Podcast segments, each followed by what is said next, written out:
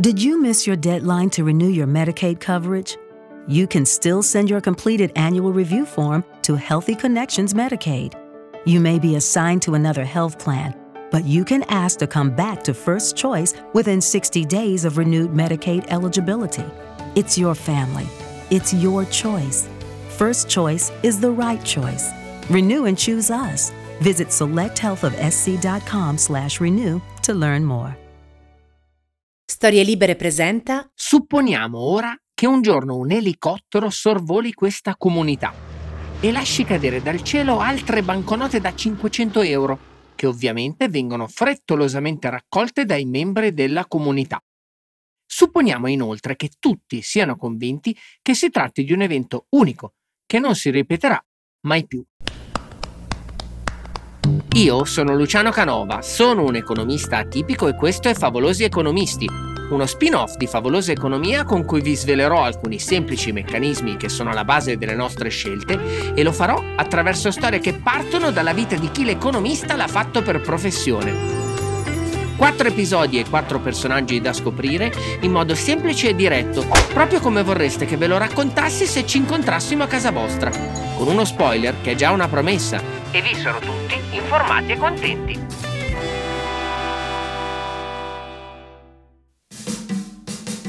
È un passaggio famosissimo di un saggio scritto da un economista molto importante americano, che si chiamava Milton Friedman, e includeva proprio questo racconto in The Optimum Quantity of Money, la quantità ottimale di moneta.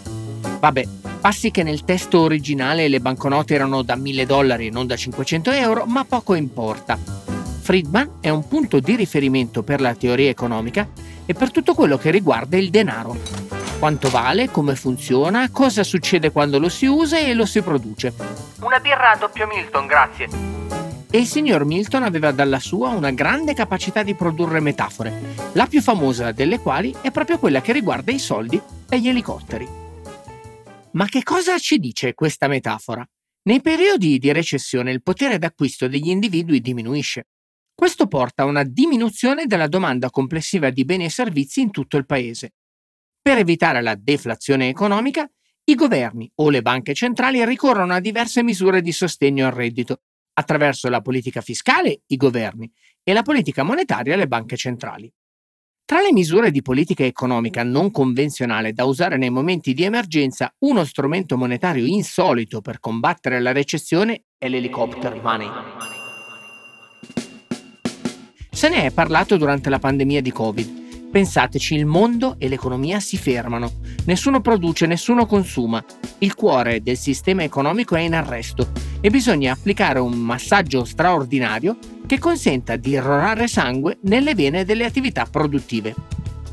Per le banche centrali abbiamo vissuto anni di quantitative easing, che fa riferimento a un modo in cui la banca centrale inietta denaro nel sistema economico Tipicamente ciò accade attraverso l'acquisto di titoli del debito, si chiamano operazioni di mercato aperto.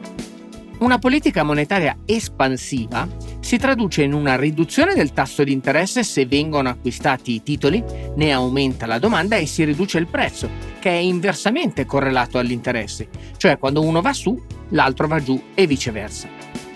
Riducendo il tasso di interesse, prendere a prestito denaro costa meno e quindi si fanno più investimenti e acquisti.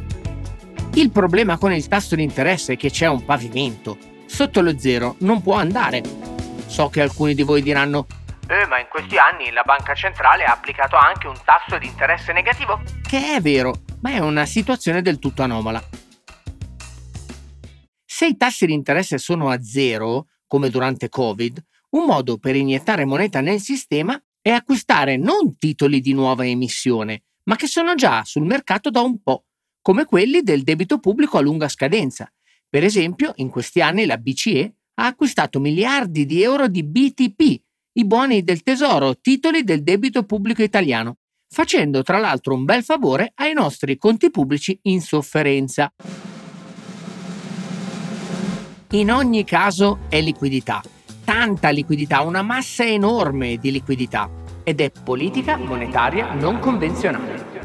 So che le rate del mutuo sono aumentate e i prezzi salgono, ma quello che cerco sempre di dire con razionalità è Quello che non è normale è che i tassi sono stati a zero per tantissimo tempo, come i prezzi.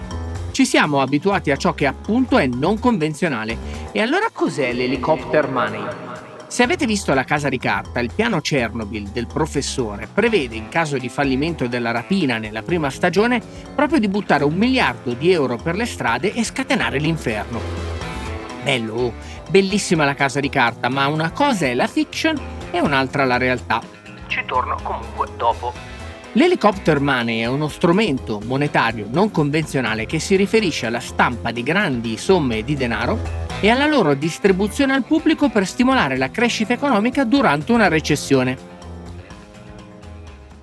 Sebbene il concetto di helicopter money sia piuttosto vecchio, dato che Friedman ne ha parlato nel 1969, ha acquisito un'immensa popolarità nel 2002 quando Ben Bernanke, governatore della Federal Reserve, la banca centrale americana, ha fatto riferimento a questo strumento durante un discorso.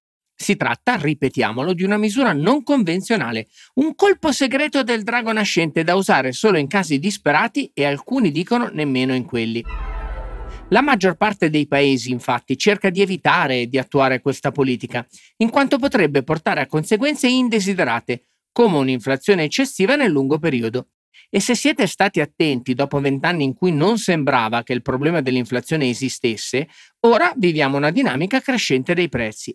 E perché? Perché quella massa di denaro di cui parlavamo prima non è sparita e prima o poi il denaro si mette in circolazione e questo, dice Friedman, se è troppo rispetto ai beni prodotti in un'economia, produce un solo effetto. Fa alzare i prezzi. Signora, ha visto quanto vengono le pere?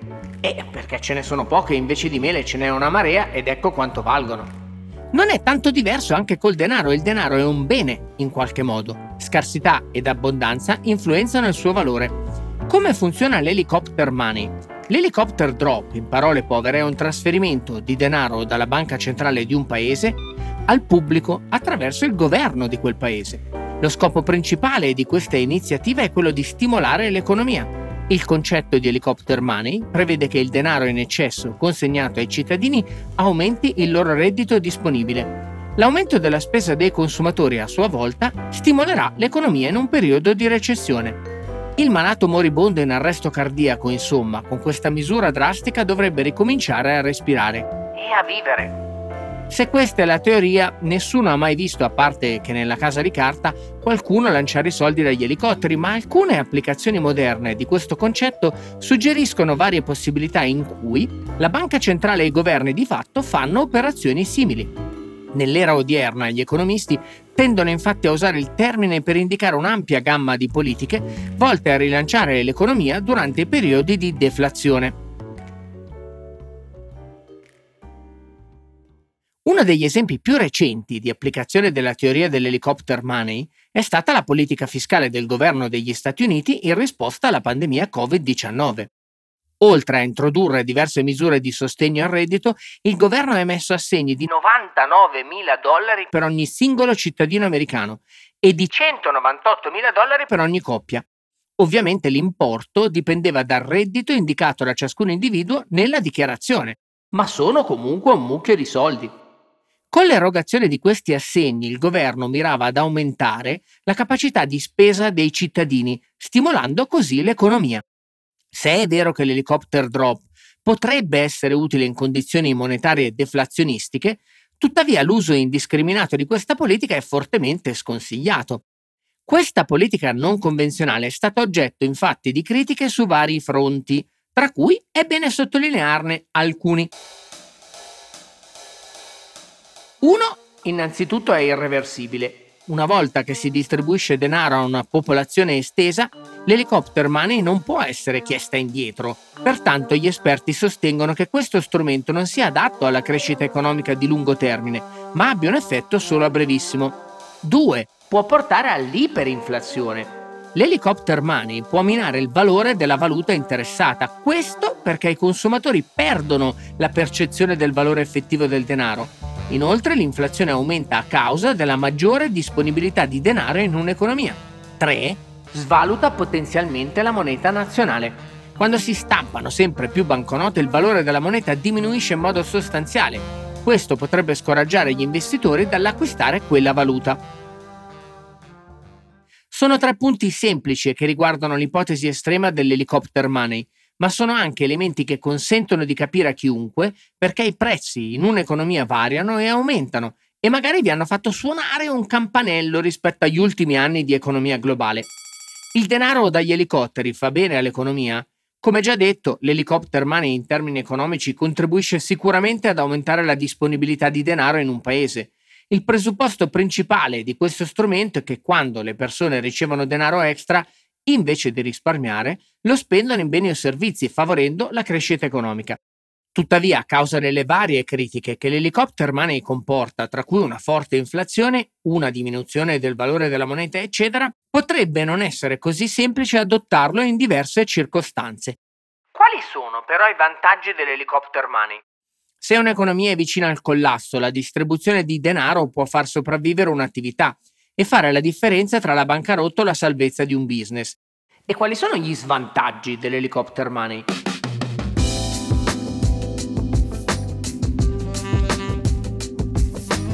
Il primo e il principale, e negli Stati Uniti è ciò che è successo, è che può portare a un'inflazione eccessiva e danneggiare le attività della banca centrale, che poi si trova a dover gestire una situazione difficile, con prezzi aumentati, grande volatilità e scelte difficili da prendere. Ripeto, se vi suonano le orecchie, benissimo.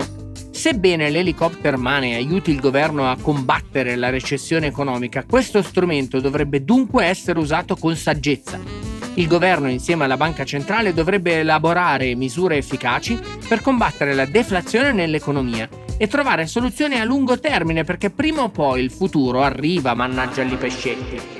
Vi ho detto che zio Milton è un generatore automatico di metafore. Un'altra, molto efficace, è anche cristallina per quanto è semplice capirla. L'inflazione è come l'alcolismo. Quando cominci a bere o quando una banca centrale comincia a stampare moneta, c'è euforia. I problemi però dopo arrivano e infatti stiamo vivendo in un periodo di inflazione a livello globale, con intensità diverse nei vari paesi.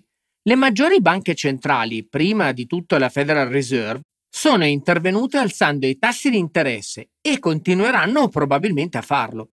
Ed esattamente come con il bere, quando smetti si vedono prima gli effetti negativi di quelli positivi. Prima di chiudere questo episodio su Friedman, devo tornare sulla casa di carta perché da educatore finanziario credo sia importante. Come milioni di persone in tutto il mondo, negli ultimi quattro anni ho passato le notti in bianco a guardare ogni stagione di Money Heist su Netflix e poi ho aspettato con impazienza la successiva. La serie spagnola è uno dei maggiori successi della piattaforma. Nelle prime settimane dopo l'uscita della quinta stagione, 67 milioni di utenti Netflix, uno ogni tre abbonati, hanno guardato la serie. E il numero effettivo di spettatori è probabilmente più alto perché molti abbonati hanno guardato la serie con la famiglia o con gli amici. In effetti Money Heist è diventato più di una serie. I costumi rossi e le maschere di Salvador Dalì usati dai rapinatori sono stati indossati ai party di carnevale e nelle marce di protesta da Rio de Janeiro a Riyadh. La maschera di Dalì è ormai un marchio di ribellione per gli hacker. Ma ora che ci siamo messi la serie alle spalle, potrebbe essere il momento di riflettere un po' su ciò che rappresenta questa serie straordinariamente popolare. Sono stato attento a evitare qualsiasi spoiler. Per coloro che non hanno familiarità con Money Heist, si tratta di un gruppo di rapinatori di banche guidati da un genio conosciuto come il professore. Nella prima storia, stagioni 1 e 2, entrano nella zecca reale di Spagna, prendono degli ostaggi, stampano circa un miliardo di euro e scappano con il bottino. Nella seconda, stagioni 3 e 5, colpiscono la Banca di Spagna e mirano a rubare le riserve d'oro del paese circa 90 tonnellate del prezioso metallo, per un valore di 4 miliardi di euro. La serie è caratterizzata da una trama diabolica. Il piano meticoloso del professore prevede in anticipo quasi tutte le mosse che la polizia e l'esercito potrebbero fare per sventare il colpo. Ci sono sparatorie e morti, ma il vero brivido per il pubblico è la battaglia a colpi di ingegno ed astuzia tra il professore e le forze di polizia. Ci sono colpi di scena inaspettati e tutto è al limite del possibile. Ma i film di rapina non sono una novità, nemmeno i grandi film di rapina. Cosa spiega allora la straordinaria popolarità di Money Heist e a mio avviso induce anche a una sana prudenza boomer. Anche escludendo il fatto che Netflix ha doppiato Money Heist in decine di lingue, tra cui hindi, tamil e telugu, rendendolo facilmente accessibile al pubblico di tutto il mondo, la serie ha un successo di gran lunga superiore a quello di Ocean's Eleven o Ocean's 12, che ha una trama altrettanto intricata e ben costruita e vanta star mondiali come George Clooney, Brad Pitt, Julia Roberts, Matt Damon. La chiave del successo di Money Heist è a mio avviso il fatto che presenta le rapine come atti ideologici più che criminali.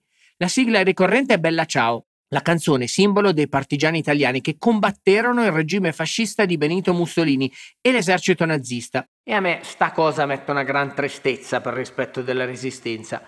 La gente comune in Spagna viene presentata come se fosse a sostegno dei rapinatori e l'idea di fondo sembra essere che i governi meritino di essere saccheggiati dai cittadini.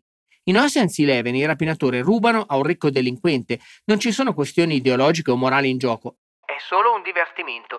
Il messaggio di Money Heist risuona invece con la frustrazione che alberga nel cuore di un bel pezzo di umanità, senza che essa sia ben definita o necessariamente motivata. Un'umanità che fa fatica e che decide semplicemente facciamo il tifo per i rapinatori. Ed è qui che risiede il problema di Money Heist. Innanzitutto l'economia dello show, nella prima storia in cui i rapinatori si impadroniscono della zecca spagnola per stampare monete, in una scena chiave il professore dice Ma pensate che quello che stiamo facendo è ok, tanto è quello che fanno gli altri. Nel 2011 la Banca Centrale Europea ha guadagnato 171 miliardi di euro dal nulla, proprio come stiamo facendo noi, solo più in grande. 185 miliardi di euro nel 2012, 145 miliardi di euro nel 2013. Sapete dove sono finiti tutti quei soldi? Alle banche direttamente dalla fabbrica alle tasche dei ricchi. Qualcuno ha dato del ladro alla Banca Centrale Europea? Iniezioni di liquidità le hanno chiamate e le hanno tirate fuori dal nulla. Dal nulla. Il professore si riferisce al quantitative easing delle banche centrali occidentali per affrontare il crollo finanziario del 2008-2009 e la sua spiegazione è una sorta di scarabocchio anarchico di un presunto complotto ingegneristico architettato ai danni dei cittadini. Se avete seguito questo episodio, sapete che le cose non stanno così e sono forse meno sexy e sicuramente meno semplici, o per meglio dire banali.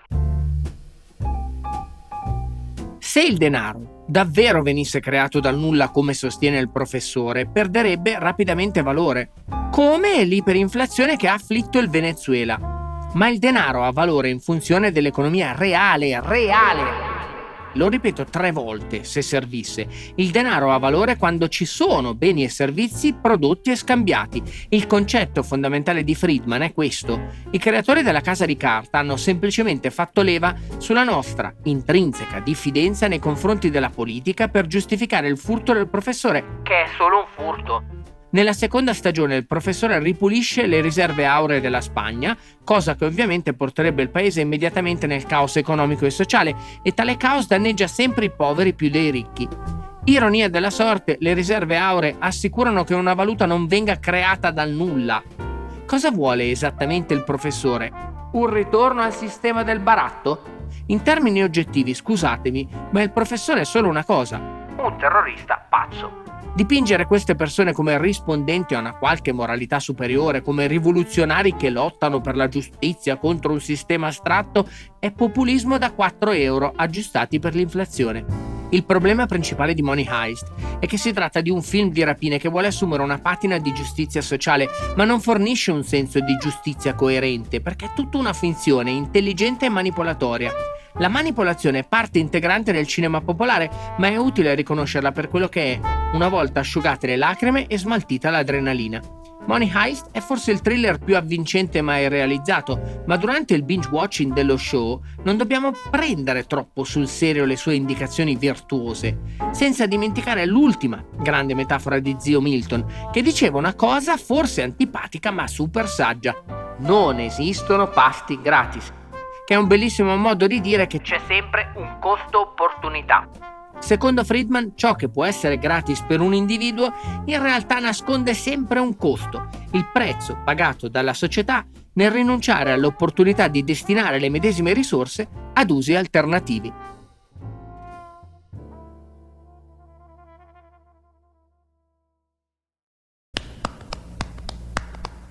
Questo era Favolosi Economisti, lo spin-off di Favolosa Economia scritto da me, Luciano Canova, e a cura di Alessandra Rossi, post produzione audio di Andrea Carioni. Ti aspettiamo su storielibere.fm o sulla tua app di ascolto preferita. Una produzione storielibere.fm di Gianandrea Cerone e Rossana De Michele.